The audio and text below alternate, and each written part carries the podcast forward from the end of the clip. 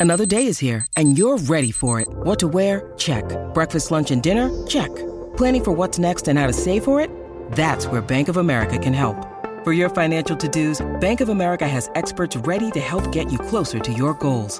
Get started at one of our local financial centers or 24-7 in our mobile banking app.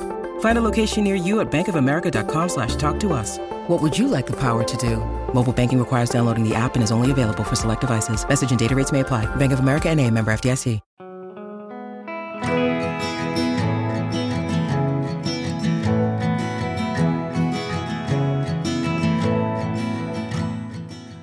Douglas Prusher è un giovane scienziato che pensa unicamente a dimostrare la fantastica idea che ha in testa.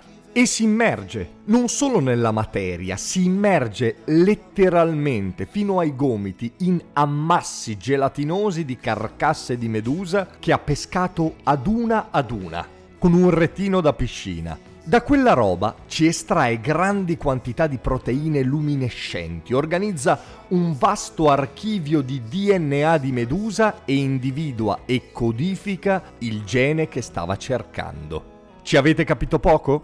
Anch'io. Vi basti sapere però che era un nerd perfettamente consapevole di quello che stava facendo.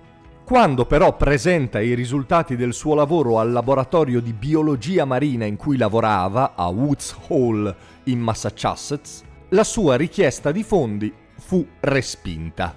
La delusione fu così forte che sua figlia di tre anni disse alla mamma che papà non sorrideva più. Quindi Douglas Prusher si dimise. Nonostante questo, però, convinto dell'utilità della sua scoperta, in modo del tutto disinteressato inviò il gene clonato del GFP agli unici due scienziati che avevano dimostrato un minimo di interesse per le sue ricerche, Martin Chalfie e Roger Zien.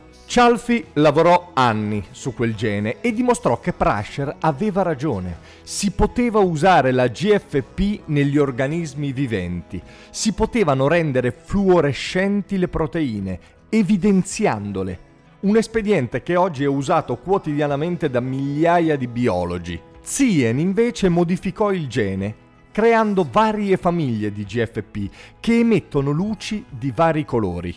Insomma, i due fecero esattamente quello che Prusher aveva programmato di fare se avesse avuto fondi sufficienti per continuare i suoi studi.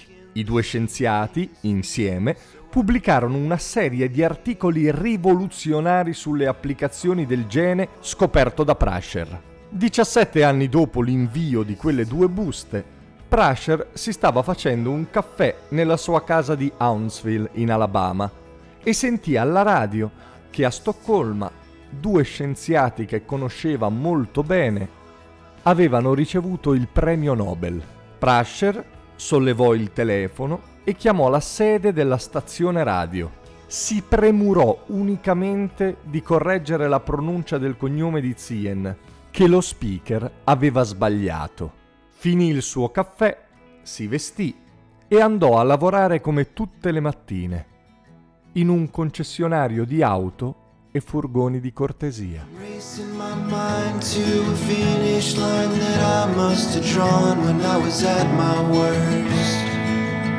I'm gonna give everything that I've got and complain when I come in first.